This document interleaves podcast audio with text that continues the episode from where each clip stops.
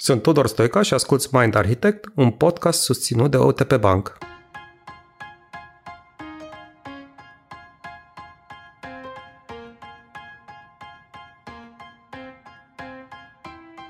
Știm deja că întrebarea preferată a lui Paul este cât a luat colegul?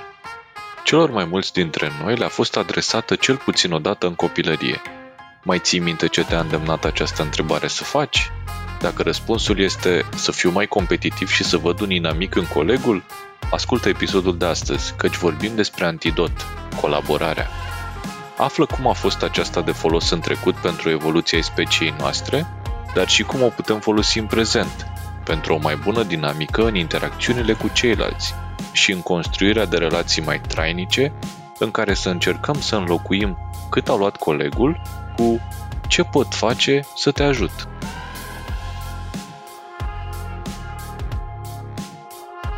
Paul, iată-ne împreună la Mind Architect colaborând.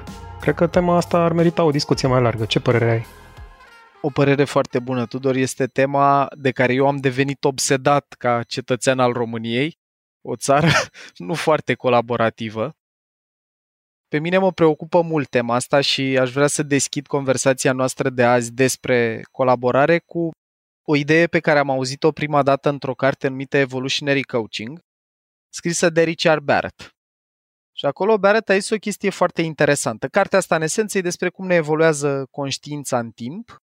E piramida lui Maslow, dar evoluată mult, expandată. Și Barrett zice o chestie foarte interesantă, cu care eu am rezonat și pe care aș pune așa pe masă drept uh, fundație pentru discuție, și anume că atât în micro, când ne gândim la celule care mai întâi îndeplinesc aceeași funcție sau sunt nediferențiate, după care se diferențiază capătă individualitate și viabilitate de sine stătătoare și după aia ca organismul să funcționeze, celulele astea trebuie să coopereze. Ar fi foarte complicat dacă rinichii, ficatul, creierul, inima n-ar lucra bine împreună, fiecare fiind mai întâi diferențiate și după aia integrate.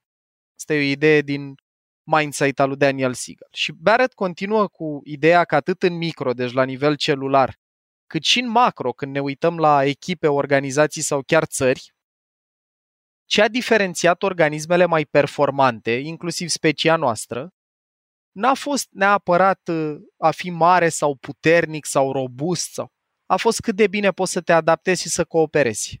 Cât de versatil suntem în a coopera și a ne adapta indiferent de circumstanțe. Și atunci dacă vedem că atât la nivel celular cât și la nivel statal, cele mai performante state sunt cele care reușesc sau cele mai performante entități sunt cele care reușesc să colaboreze cât mai bine, înseamnă că e avantaj competitiv pentru evoluție, nu doar individual sau organizațional, în a fi colaborativ. Amprenta neuroștiințifică, ca să aducem acum conversația foarte mult în ograda noastră, are de-a face cu neurotransmițătorul despre care noi am povestit de mai multe ori, și anume cu oxitocina. Hormonul încrederii, care odată ce e prezent, facilitează fie că vorbim de relație părinte-copil, fie partener de viață, fie colegi de birou sau parteneri între organizații, încredere și colaborare. Asta ar fi componenta neuroștiințifică. Iar ultima idee din introducerea neuro este că încrederea și colaborarea sunt teme pe care cine credeți că le evaluează? Călărețul sau elefantul? Grea întrebare. păi e... Eu e... mă simt, să, mă simt tentat să răspund că amândoi, știi, dar simt așa că e o întrebare... Așa, așa, nu că e bună, e bun. Amândoi și cum ar arăta procesul? Adică în momentul în care, de exemplu, noi ne-am hotărât să facem podcastul împreună. Ce a aprins intenția inițial? Eu zice că e o decizie de elefant aici, deci partea de Aia, deci colaborare. Deci asta e, prima și parte. Și energii și da. Exact. Prima parte vine impulsul emoțional de la elefant. Am încredere, vreau să merg către asta, că el știe du-te către sau îndepărtează-te. Și apare componenta asta de du-te către, hai să facem și după aia călărețul, sistemul 2, începe să evalueze dacă chestia asta e fezabilă, aduce argumente pro și contra. Dar trustul, încrederea care facilitează colaborarea, e foarte mult o temă emoțională. Știți că oamenii zic de multe ori, băi, eu aș uh, avea încredere în el, dar parcă simt că e ceva în neregulă. E, simțitul ăla care e de 250 de milioane de ani cu noi, poate fi influențat de evaluarea rațională, de călăreț, dar e o temă foarte mult ancorată în elefant. Deci, vorbim despre oxitocină, vorbim despre evaluarea pe care o face elefantul din experiențe anterioare sau din ce simte cu ajutorul călărețului proiectând în viitor tema asta și e fundament pentru performanță în evoluție. Uite, mi se pare foarte interesant că ai început discuția asta despre uh, colaborare spunând că asta e o temă dificilă la român. De ce crezi că e o temă dificilă la român? Adică ce te face pe tine să spui asta?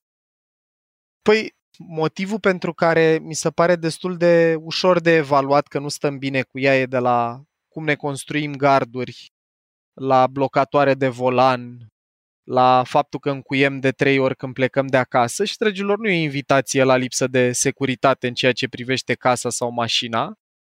Are foarte mult de a face cu trecutul nostru, în care, știți că dădeam exemplu ăsta la un moment dat, cu care era cea mai mică notă pe care puteam să o luăm la școală. Și cea mai mică era 1. Și 1 era pentru suflat. Și dacă ne gândim că elefantul învață prin repetiție și asociere, nu înțelege probleme complexe, ci face scheme simple, asociative și rigide, care după aia au loc automat. Ce învață elefantul nostru când eu încerc să-l ajut pe Tudor suflându-i la chimie și el încearcă să mă ajute pe mine suflându-l la matematică? Dacă suntem penalizați, schema simplă e cel mai rău lucru pe care poți să-l faci pedepsibil cu cea mai mică notă, e să colaborezi, e să ajuți. Eu nu vorbesc despre a copia din carte sau mai știu eu ce, unde, ok, e și o componentă de furt sau de lipsă de moralitate. Dar, dragilor, elefantul învață scheme simple. Și cum noi nu prea am avut nici note, nici mari beneficii, deci nici pedepse, nici recompense, în anii formativi, când să scriu cele mai adânci circuite în elefant, care să ne încurajeze la colaborare, nu prea să elibera dopamină când îmi ajutam un coleg, să elibera dopamină când luam 10 eu și el lua 9 și eu primeam apreciere și el nu statut apăsat pozitiv, modelul SCARF. Deci, tot istoricul nostru, în mod particular școlar, ne încurajează la asta și poate la asta se adaugă și un pic de artefact cultural din comunism, în care nu era o idee bună să ai încredere în vecinii tăi și să le spui ce gânduri ai despre conducător sau despre unul sau despre altul. Deci, suspiciunea a fost cu noi încă dinainte de 90 și după 90, pe lângă chestia asta, a fost și foarte mult cât a luat colegul, invitație la competitivitate și dacă eu am nevoie să fiu primul ca să mă simt în siguranță, probabilitatea să am apetență la a colabora cu tine e mai degrabă mică. Paul, exemplele care le-ai dat așa din uh, copilărie, din adolescență, cred că cumva la noi, la români, și nu știu dacă numai la români, se văd și în mediul de afaceri, adică în echipe când Scrie exact. peste tot, hai să promovăm colaborarea, dar până la urmă e premiat cel mai bun vânzător sau exact. cel mai competent om. Exact. Cumva nu e o invitație la colaborare, e în aceeași temă, nu? Deloc și, din păcate, asta e în momentul în care începem să operăm cu înțelegerea asta că avem și călăresc și elefant și elefantul e aici de 250 de milioane de ani și învață prin repetiție și asociere și are cuvântul mai greu în decizii, ne dăm seama că dacă vrem să cultivăm colaborare și cooperare, și acasă și la birou, trebuie să premiem colaborarea și cooperarea, nu cine e pe locul întâi. Un exemplu foarte ușor de înțeles e din sport, mi se pare, pentru că, dragilor, eu cât am jucat volei, la volei nu prea putea să câștige unul din echipă. Ori câștigam împreună, ori pierdeam împreună. Iar asta mă făcea când un coleg de-ai mei avea o zi proastă sau când eu aveam o zi proastă să avem grijă unii de alții. Să compensăm din sarcina pe care omul ăla nu mai poate să o ducă, să avem grijă să se simtă bine. Să... Adică îți formează niște reflexe foarte orientate către a avea atenție și la cei din tribul tău, nu doar la tine, sportul, în general. Acum, dacă ne gândim că noi în loc de sport făceam altă oră de matematică unde iară concuram care rezolvă problema mai repede, momentul ăla devine și mai complicat. Și ce vreau să scot în evidență în mediul business este că dacă vrem mai multă cooperare sau colaborare, mai ales în mediul ăsta cu multă diversitate culturală și nu numai, e foarte, foarte important să începem să premiem colaborarea și să descurajăm individualismul, că elefantul învață din ce trăiește, nu din ce îi se spune. Păi și dacă toți suntem în mediul business și un om intră ok, într-o organizație începe să colaboreze, mă angajez într-o firmă, văd pe toți pereții că e colaborare, încet, încet încep să ajung important în firma respectivă, să evoluez profesional, poate să ajung șef. E, aici iar cred că e o dezbatere. Crește colaborarea pe măsură ce devii mai uh, în, înspre management sau e predispoziție mai ca să scadă? Maxim îmi place tema asta pentru că răspunsul e și și. În sensul, cu cât ajung într-o structură cu mai multă ierarhie, în care sunt mai mulți oameni, suntem un trip din ce în ce mai mare, colaborarea devine imperativă, pentru că în momentul în care suntem mulți, nu mai poate să facă fiecare doar ce are el nevoie pentru el. Trebuie să începem să avem grijă de nevoile satului ăstuia, că începem să-l afectăm toți. Deci, în momentul în care ajung într-o funcție de conducere, eu trebuie să devin foarte colaborativ de nevoie. Dar, partea complicată, e fundamentată multă cercetare neuro, e că pe măsură ce acumulăm, dragilor, putere și statut, asta poate să însemne ierarhie, poate să însemne bani, poate să însemne reputație, înclinația către a empatiza cu interlocutorul scade. Pentru că cu cât avem statutul mai ridicat, cu atât e mai puțin amenințătoare pentru noi interacțiunea cu oamenii din jur. Când ești entry level, când ești intern, trebuie să empatizezi cu toată lumea, cu colegi, cu persoana de la recepție, cu portarul, cu șeful tău direct, cu șeful șefului, cu șeful șefului șefului. Empatia e un mușchi foarte lucrat în momentul ăla, fie ea cognitivă, theory of mind, că încerc să simulez mintea celorlalți, fie ea afectivă, că efectiv le simt stările. E, când ajung în poziții cu putere, nu mai am nevoie să empatizez cu nivelul de sub mine. Și subliniez, nu mai am nevoie. Nu e că nu, nu o mai fac neapărat, dar nu mai am nevoie.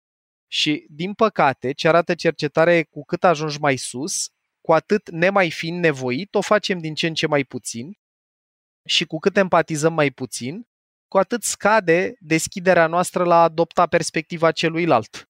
Bunăvoința, îngăduința sau buna perspectivă în ceea ce îl privește. Și dacă eu ajung să trăiesc izolat de cei din jur și să mă gândesc la ei ca la niște periferice cu care eu trebuie să-mi înfăptuiez misiunea, obiectivele, foarte greu să cultivăm energia necesară pentru colaborare.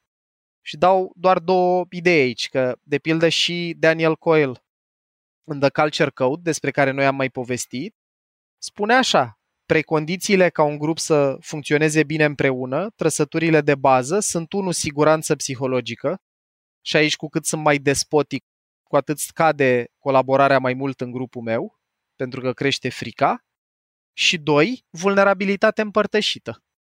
Adică dacă ne iese sau nu ne iese, reușim sau pierdem împreună.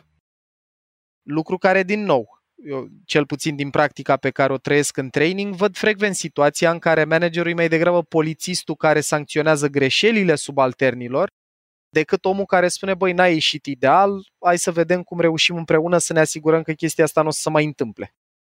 Având în vedere că Dorin e șeful meu, Dorin, tu nu ești așa, să știi, te asigur. Se simte după glas. nu, glumim.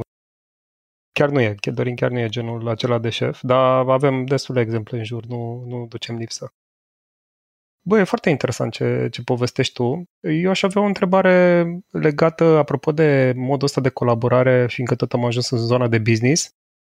Ce anume se întâmplă cu trendul ăsta organizațional, așa, ca să spun așa, e un mare trend global în care se vorbește despre organizațiile extraplate. Mai eu am lucrat în foarte multe companii, și mici și mari. Mie niciodată nu pot să zic că am văzut un model de organizație care să nu aibă o ierarhie, mm. chiar și informală. Cum ți se pare subiectul ăsta și e posibil din punct de vedere neuroștiințific ca oamenii să se cupleze într-un, într-o organizație și să nu fie conduși de ierarhii?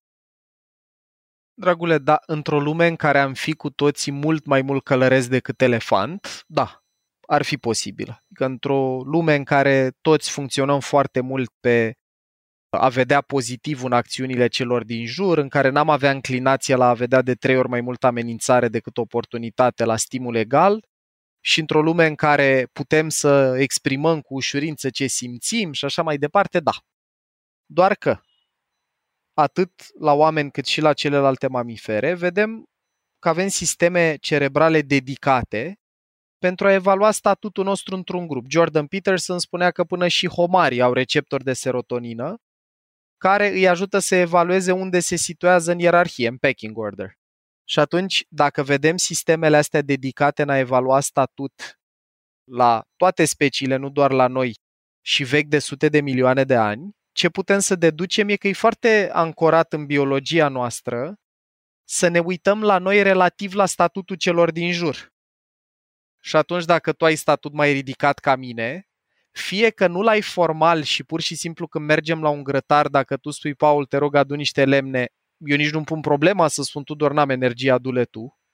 Deci simt să fac asta pentru că tu mi-o ceri, fie din respect, fie din orice construct complex construiește călărețul meu în jurul evaluării simple a elefantului că tu ești mai higher status decât sunt eu. Nu, nu cred că putem avea organizații în care să nu se simtă o formă de ierarhie.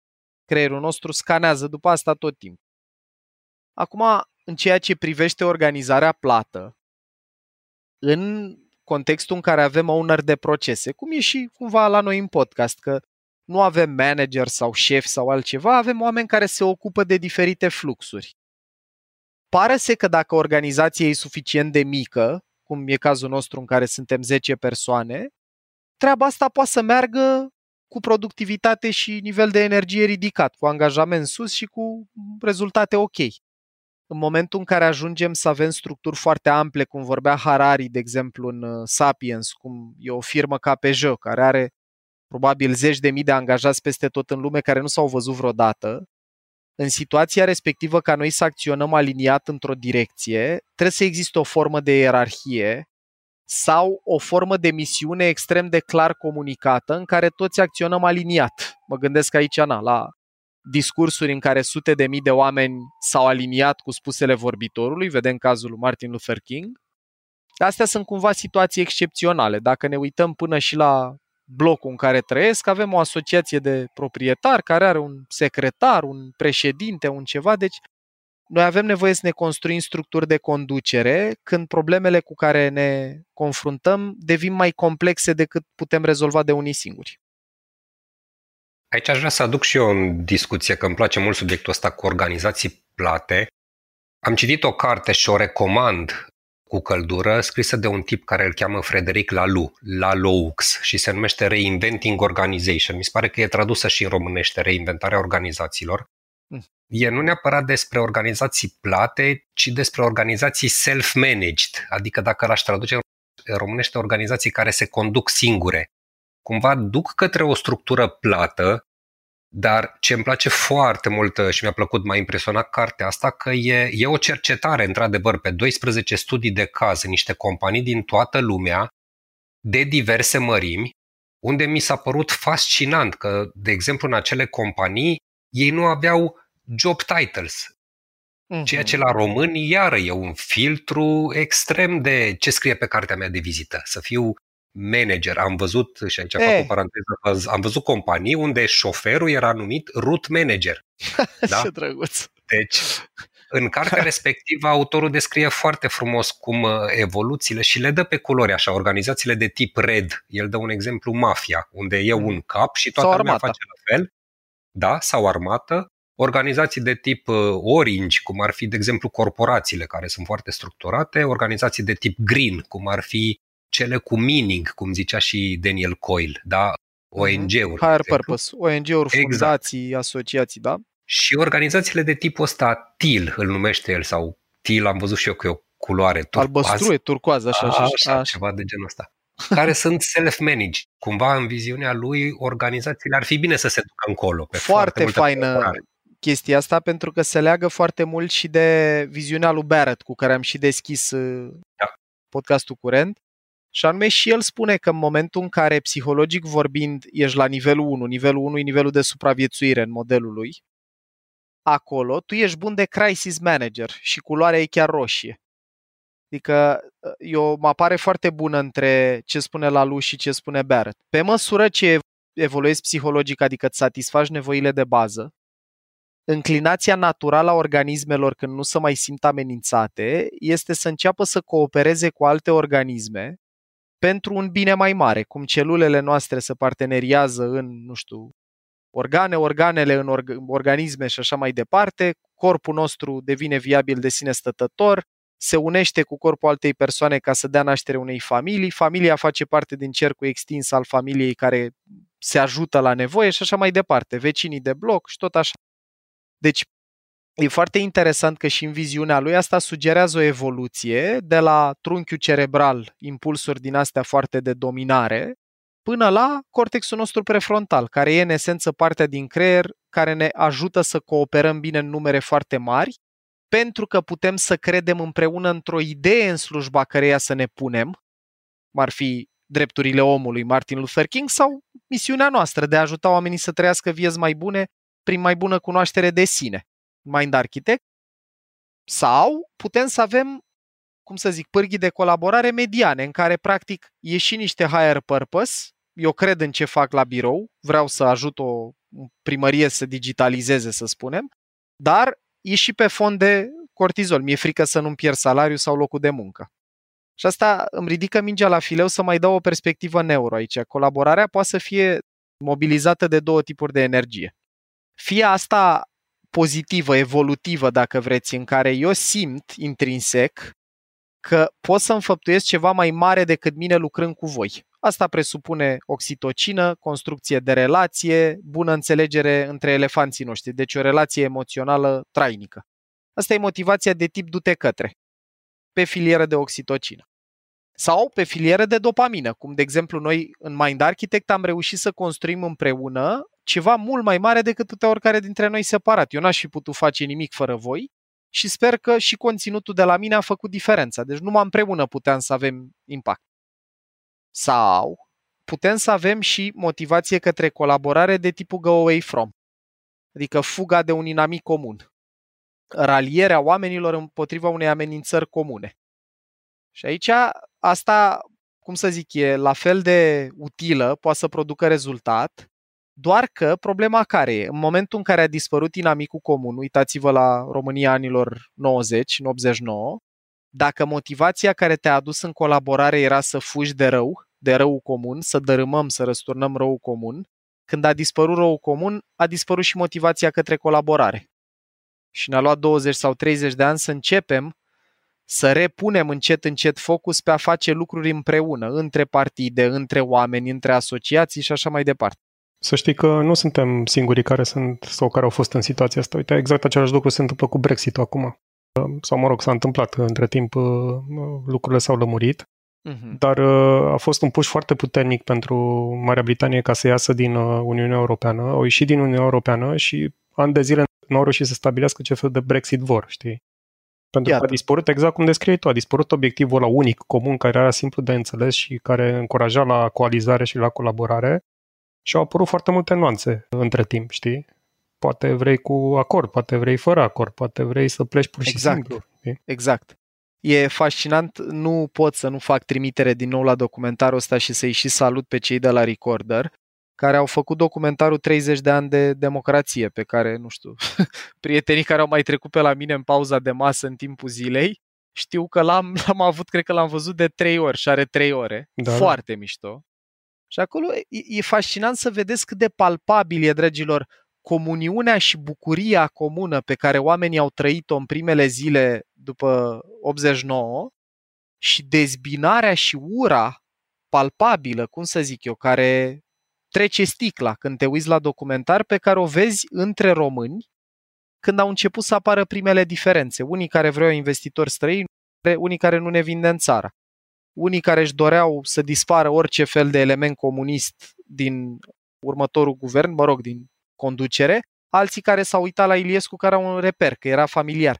E super interesantă chestia asta că în momentul în care dispare motivația go away from, dacă n-ai trecut în procesul ăsta de dezvoltare personală, să îți clarifici nevoile, valorile, viziunea, lucruri care presupun să nu te simți amenințat. Cum se poate nărui o structură când dispare genul ăsta de motivație de tip fugi de? Și de asta, încă o dată, mi se pare un lucru important că dacă vrem și în mediul business să construim mai multă colaborare autentică, unde chit că plouă sau ninge, noi tragem împreună, e nevoie, dragilor, să cultivăm prioritatea zero, așa cum a descris-o și Daniel Coyle în Culture Code, și anume psychological safety. E foarte greu să cooperez cu cineva de care mă simt amenințat. Foarte interesant. Trebuie să te întreb că nu, am putea vorbi probabil la nesfârșit, dar ca de obicei încercăm să ținem uh, episoadele noastre la o dimensiune care să fie acceptabilă. Digerabilă de, da, de digerabilă. către călăreți. Exact. exact. Uite, nu vreau să închidem discuția asta fără să discutăm un pic de noua paradigmă a colaborării, colaborarea virtuală, care exista și înainte, nu e neapărat ceva nou. Acum problema este că în anumite organizații, mai ales organizațiile ca cele din The Knowledge Organization, cum se mai zice, e organizații din care fac și eu parte, uh-huh. noi ne-am mutat complet în virtual. Adică vreau să zic că săptămâna asta, la începutul săptămânii, m-am întâlnit cu niște colegi la intrarea unui data center, fiindcă aveam de făcut ceva fizic și a fost așa, știu, un sentiment din ăla, ne-am bucurat că ne-am văzut, știi? Adică eram pur și simplu, deși vorbim, poate nu fiecare zi, dar cel puțin da. o dată pe săptămână vorbim, știi? Am văzut faptul, și eu asta. Faptul că ne-a, ne-a, a fost un moment foarte emoționant, așa că ne-am văzut fizic, știi? Ce facem cu colaborarea asta la pe Zoom? Mă, mă bucur foarte tare că spre finalul episodului am ajuns să vorbim și despre asta și îți mulțumesc că ai adus-o în discuție. Dragilor, mediul ăsta virtual n-are cum să nu ne afecteze starea și percepția, pentru că creierul nostru n-a evoluat de natură să comunice digital. Cel puțin n-a evoluat de natură să comunice digital la nivelul la care o facem acum. Și pentru că n-a evoluat să ducă genul ăsta de încărcare, vreau să-și argumentez un pic cum ne afectează lucrul digital și cum poate să ne afecteze și colaborarea lucru digital. Dragilor, noi în momentul în care interacționăm cu cineva, evaluăm în primul rând emoțional sistemul 1, gândirea rapidă, elefantul nostru. Evaluează stările interlocutorului din ton, gestică, postură, mimică, adică comunicarea para și non-verbală, pe care mamiferele o pot evalua de sute de milioane de ani. Și abia după aia evaluăm conținutul comunicării, cuvintele. Comunicarea digitală se bazează foarte mult pe călăreț, pe înțelegerea de limbaj, fie scris, fie vorbit, că avem, dacă avem și voce în uh, conferințe. Și atunci, cel mai simplu lucru într-o echipă, dacă vrem să ținem nivelul de stres redus al oamenilor, dau două idei foarte, foarte practice. Numărul 1, dragilor, țineți video pornit, chit că nu sunteți foarte fericiți cu cum arată casa. Alegeți un perete alb sau orice altceva, nici eu nu locuiesc în vreo capodoperă de apartament, mi-am găsit un spațiu unde am o perdea în spate și stau acolo pentru că nu avea feedback non-verbal interlocutorul de la voi e o sursă permanentă de stres pentru elefant. Imaginați-vă că partea din creier care încearcă să evalueze, bă, în ce stare e ăsta cu care vorbesc, mă mai ascultă, mă respectă, e de acord, nu-i de acord, n-are niciun fel de feedback când e video oprit. Dacă nici nu vorbesc să-i spun da, înțeleg, de acord, mm-hmm, deci genul ăsta de feedback non-verbal, stresez și mai tare. Stresul, în speță cortizolul, duce la inhibarea secreției de oxitocină, care e hormonul încrederii. Deci cu cât trăiesc mai mult stres, cu atât sunt mai puțin colaborativ și am mai puțină încredere, pe măsuratele. Iar a doua idee, dacă nu pot, de exemplu, să țin video pornit din vari motive, să-i dau interlocutorului feedback. Fie că o fac cu emoticonuri pe chat, fie că o fac verbal aprobând sau spunând înțeleg, ok, super tare idee, mi-a plăcut, mulțumesc, asta e că aici am o întrebare. Deci eu n-am avut stres mai mare în 13 ani de training, cu multe, multe ore de interacțiune și față în față și digitale deja de 8 luni, cât am avut în cursuri unde toate videourile sunt oprite și oamenii nici măcar nu scriu. Și acolo, cum să spun, simt palpabil că îmi crește pulsul și trăiesc distres. Devin mai snappy, sunt mult mai puțin receptiv la interacțiune, deci e foarte, foarte stresant pentru creierul nostru să primească feedback exclusiv neocortical, adică limbaj vorbit.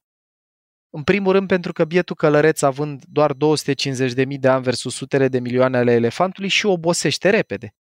Și de asta uh, e și o idee foarte proastă în orice fel de relație, fie ea de cuplu sau la birou, să adresăm subiecte sensibile în scris. Pentru că dacă eu nu știu cum sună tonul tău când mi-ai zis la ce oră ajungi diseară acasă, dacă eu în trecut am avut experiențe nasoale, o să-l aud într-o notă agresivă, iar apare stres, iar pică deschiderea la colaborare, nu mai avem oxitocină. Și mai e un, o ultimă idee apropo de echipe remote. Dacă lucrăm și într-un mediu multicultural, cum eu știu că e în cazul organizației voastre, dragilor, diferențele culturale, diferențele educaționale, valorice sau de personalitate sunt în esență diferențe de filtre, apropo de episodul nostru din sezonul 1. E, când sunt diferențe prea mari, astea poate să ducă la a fi apăsată familiaritate negativ din butoanele scarf. Dacă eu sunt obișnuit când intru în sesiune să deschid direct cu treabă, dragilor, salutare, ai să-i dăm bătaie. Iar pentru altcineva familiar, e, bă, întreabă și pe mine cum sunt, cum mi-a fost ziua, ce mai fac copiii, mai să încălzește-mă un pic înainte să sărim direct la subiect. Eu pot să trăiesc respingere, să am o senzație de amenințare că ai ceva cu mine, fără ca în intenția lui alt să fi fost în vreun fel asta. Și tu doar știu că ai și tu un exemplu, apropo de diferențele am... astea culturale. Eu am nenumărate exemple. Uite, acum, în timp ce te ascultam, poate că un exemplu cu care lumea va vibra mai bine. Noi avem un obicei ciudat, care mi se pare foarte ciudat. Noi dăm mâna când ne vedem, dacă suntem într-un mediu care este mixt, dăm mâna numai cu bărbații. Asta e o cutumă locală, e cultural vorbind, așa se face aici. Uh-huh. Nici nu ne punem problema că sunt și femei acolo, adică doar le salutăm, nu dăm mâna cu ele. E un momentul la ciudat când toți bărbații dau mâna și femeile cumva se fac, nu bagă în seamă chestia asta, dar lumea e obișnuită, pare obișnuită local aici. E, s-a întâmplat chestia asta când eram într-o deplasare cu niște colegi de-ai noștri care s-au ridicat, au dat mâna numai cu băieții și au, au plecat, știi? Și la masa acolo era și o doamnă, mă rog, lituaniancă, dar care trăiește în Luxemburg. Și doamna, și... doamna respectivă nu a tăcut din gură. S-a făcut roșie la față și le-a zis-o, pur și simplu direct. Și am încercat după aia să explic, îți dai seama, am încercat să salvez situația. Evident că a fost dificil, că nu, ne făcusem uh, cumva de mirul lumii acolo, dar am încercat să explic că asta e o cutumă culturală. Îți dai seama că în urma unei astfel de întâmplări, colaborarea cam tușește, știi? Dacă exact. tot uh, suntem în perioada asta cu ului adică nu se simte prea bine după ce se întâmplă așa ceva, indiferent cu ce fel de explicație vii din spate. Da, și în așa ca ultimă idee, dragilor, colaborarea de la micro la macro e prioritate zero pentru evoluție și pentru stabilitate. Sunt nenumărate dovezi de la micro la macro. Și pentru mine, cum spuneam și la începutul episodului, a ajuns aproape să mă obsedeze ideea asta a colaborării, pentru că noi acum avem în față și cu pandemia și cu încălzirea globală și cu multe alte teme, niște provocări pe care noi nu le putem depăși decât împreună. E interesant că tot în 30 de ani de democrație în documentar, spre finalul lui, e prezentată ideea asta că Cristian Tudor Popescu spune și mi-a plăcut mult, mi-a rămas în minte, zice că după colectiv a fost prima dată când oamenii au ieșit în stradă nu ca să fugă neapărat de ceva, adică nu, nu era o motivație strict din asta pe negativ. Deși evenimentul a fost oribil și foarte apăsător emoțional, el zice că a fost prima dată când oamenii n-au mai ieșit în stradă ca să ceară ceva. Să zică dați-ne mai mulți bani, pensii, grevă, salarii și așa mai departe. Au ieșit în stradă pentru un ideal. Păi idealul e o funcție neocorticală, idealul e ceva valoric, e ceva abstract. Și e foarte interesant că ne-a luat într-un fel 30 de ani ca țară să începem să înțelegem că dacă vrem să trecem de subzistență, treaba asta nu se poate face decât împreună. Și cu mesajul ăsta aș vrea să las uh, ascultătorii fie ei manager sau părinți sau adolescenți. Dragilor, dacă l-am înlocuit pe cât a luat colegul ăsta cu voi, ce pot să fac să te ajut? Sau spunem dacă pot să te ajut. Atât, să înlocuim expresiile astea două și să trăim mai mult în spiritul ideii astea, cred că la propriu am trăit într-o lume mult, mult mai bună. Nici că să putea o încheiere mai bună Mulțumim foarte mult! Cu maxim drag și vă mulțumesc pentru colaborare.